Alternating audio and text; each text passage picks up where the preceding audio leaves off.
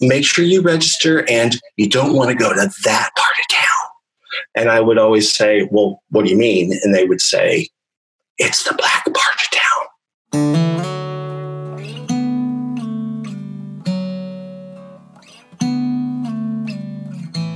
My name's Clint Otwell, and I work for San Francisco Public Works. I worked here two years, and I work in the director's office.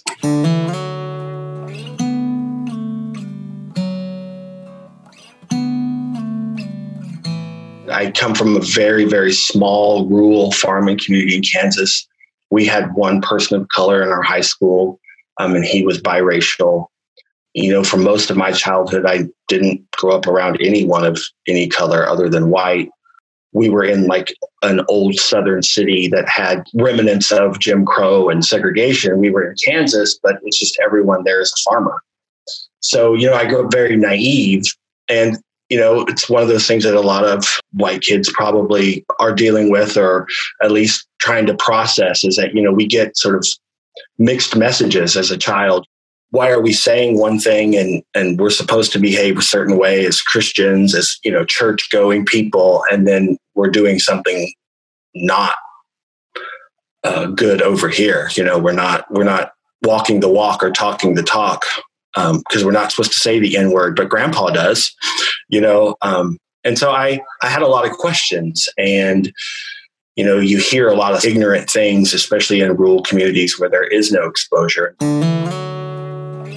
And I think when I was growing up, I thought that, like, okay, 1964, civil rights movement, like, uh, you know, segregation ended and Brown versus Topeka Board of Education, you know, I took government class. I thought that was just like over. They just took away the separate um, drinking fountains and they got the right to vote, and everything's just hunky dory.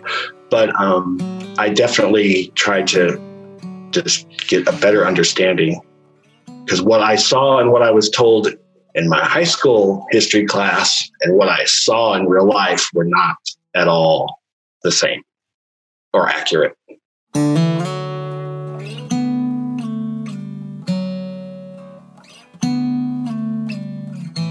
so one of the things that really pushed my curiosity was I took a job over the summer to go uh, sell books door to door, like a door to door book salesperson.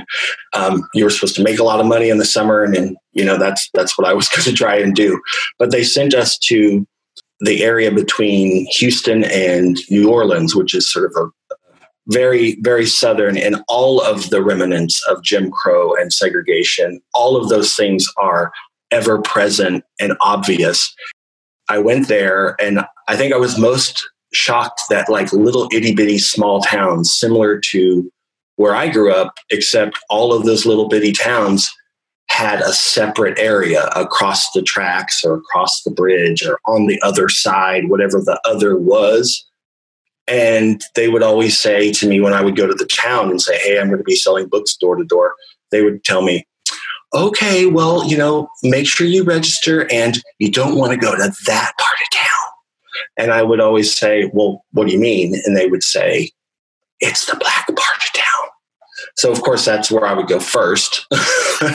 and um, that's where I saw, you know, institutional racism, systemic racism, in the most stark and obvious way I'd ever seen in my little 20 year old life. Um, and thought that, you know, like all of these things that people have been telling me about, you know, blacks don't want to get a job or they don't want to work hard. Like those are completely false and, and wrong. And if the black people down here weren't working, nothing would get done because they're the only people that have all the crappy jobs, you know? So this is wrong.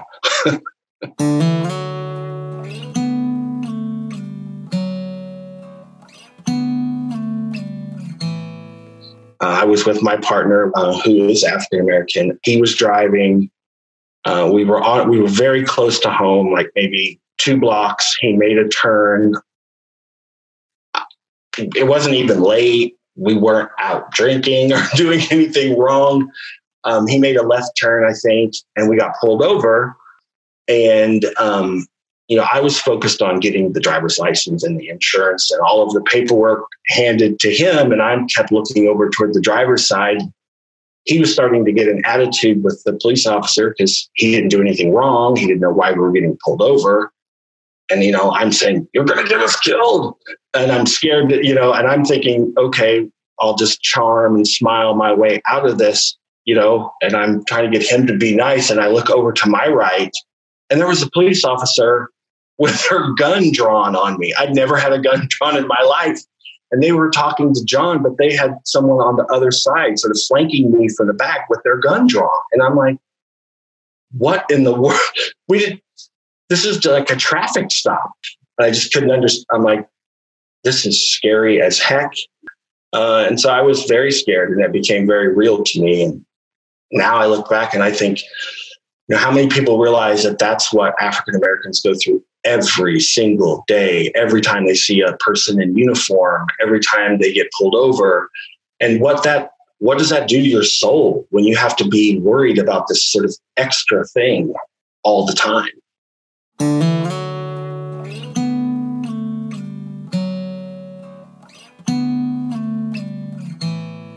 I'm feeling disappointed and frustrated because it doesn't seem like the progress that we should have made a long time ago um, has been made. Um, when I I think about I graduated high school in 1992, and that was the time of the LA riots um, and Rodney King. And we're still back to the same thing that we were talking about back then. And um, I don't like it hasn't gotten any better. And there's no there's no shortage of content. I mean, there's now we have smartphones and videos and social media, and I'm glad that it's you know more toward the uh, national conversation, and I'm hopeful that we're we're moving in the right direction. But it just seems like how can we continue to ignore the injustice or pretend like it's not there when it's been so obvious for so long? I feel like once the big corporations, and especially the ones that are extremely wealthy, the Google, Apple, Facebooks, once they are on board um, and they start flexing their muscle and saying, you know what, if you're racist, we're not going to do business with you. I think that's when you know, we start to see a, a real shift.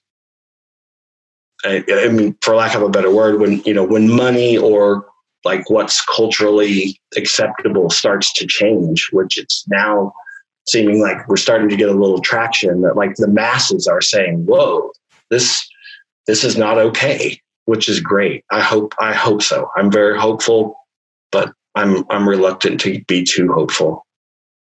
I mean, when we all when the pandemic's over and we all go back to work and we get or go back to focusing on, um, you know, all of our day to day mundane activities, are we going to are we going to still make sure we are are looking at things through a racial equity lens and, and think about our uh, black and brown brothers and sisters constantly before we before we speak or before we take an action or do something silly? I hope so.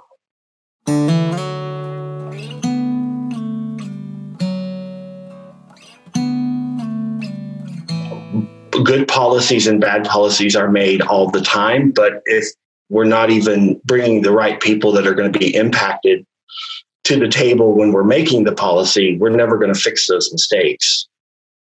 I think we need to just make sure that every time we make a decision or make a policy, that we just take a step back and say, you know, am I looking at this as if I were black or brown, or is this going to have an impact on other populations besides myself?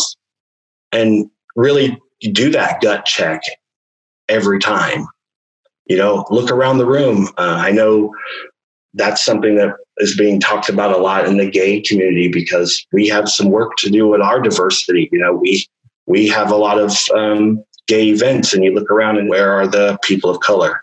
Where where's their pride? You know, where's their um, where's their moment?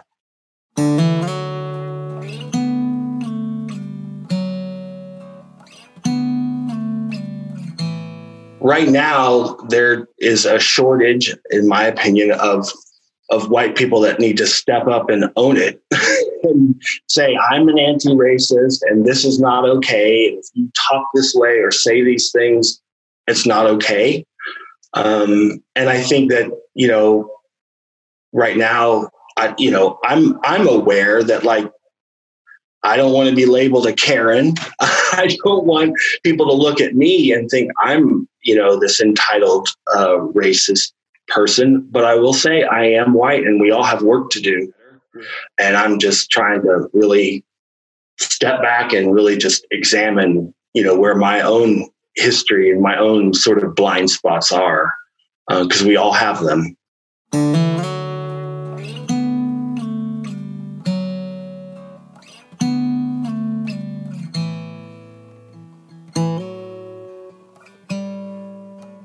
Thanks for listening to Snapshots, a public works podcast.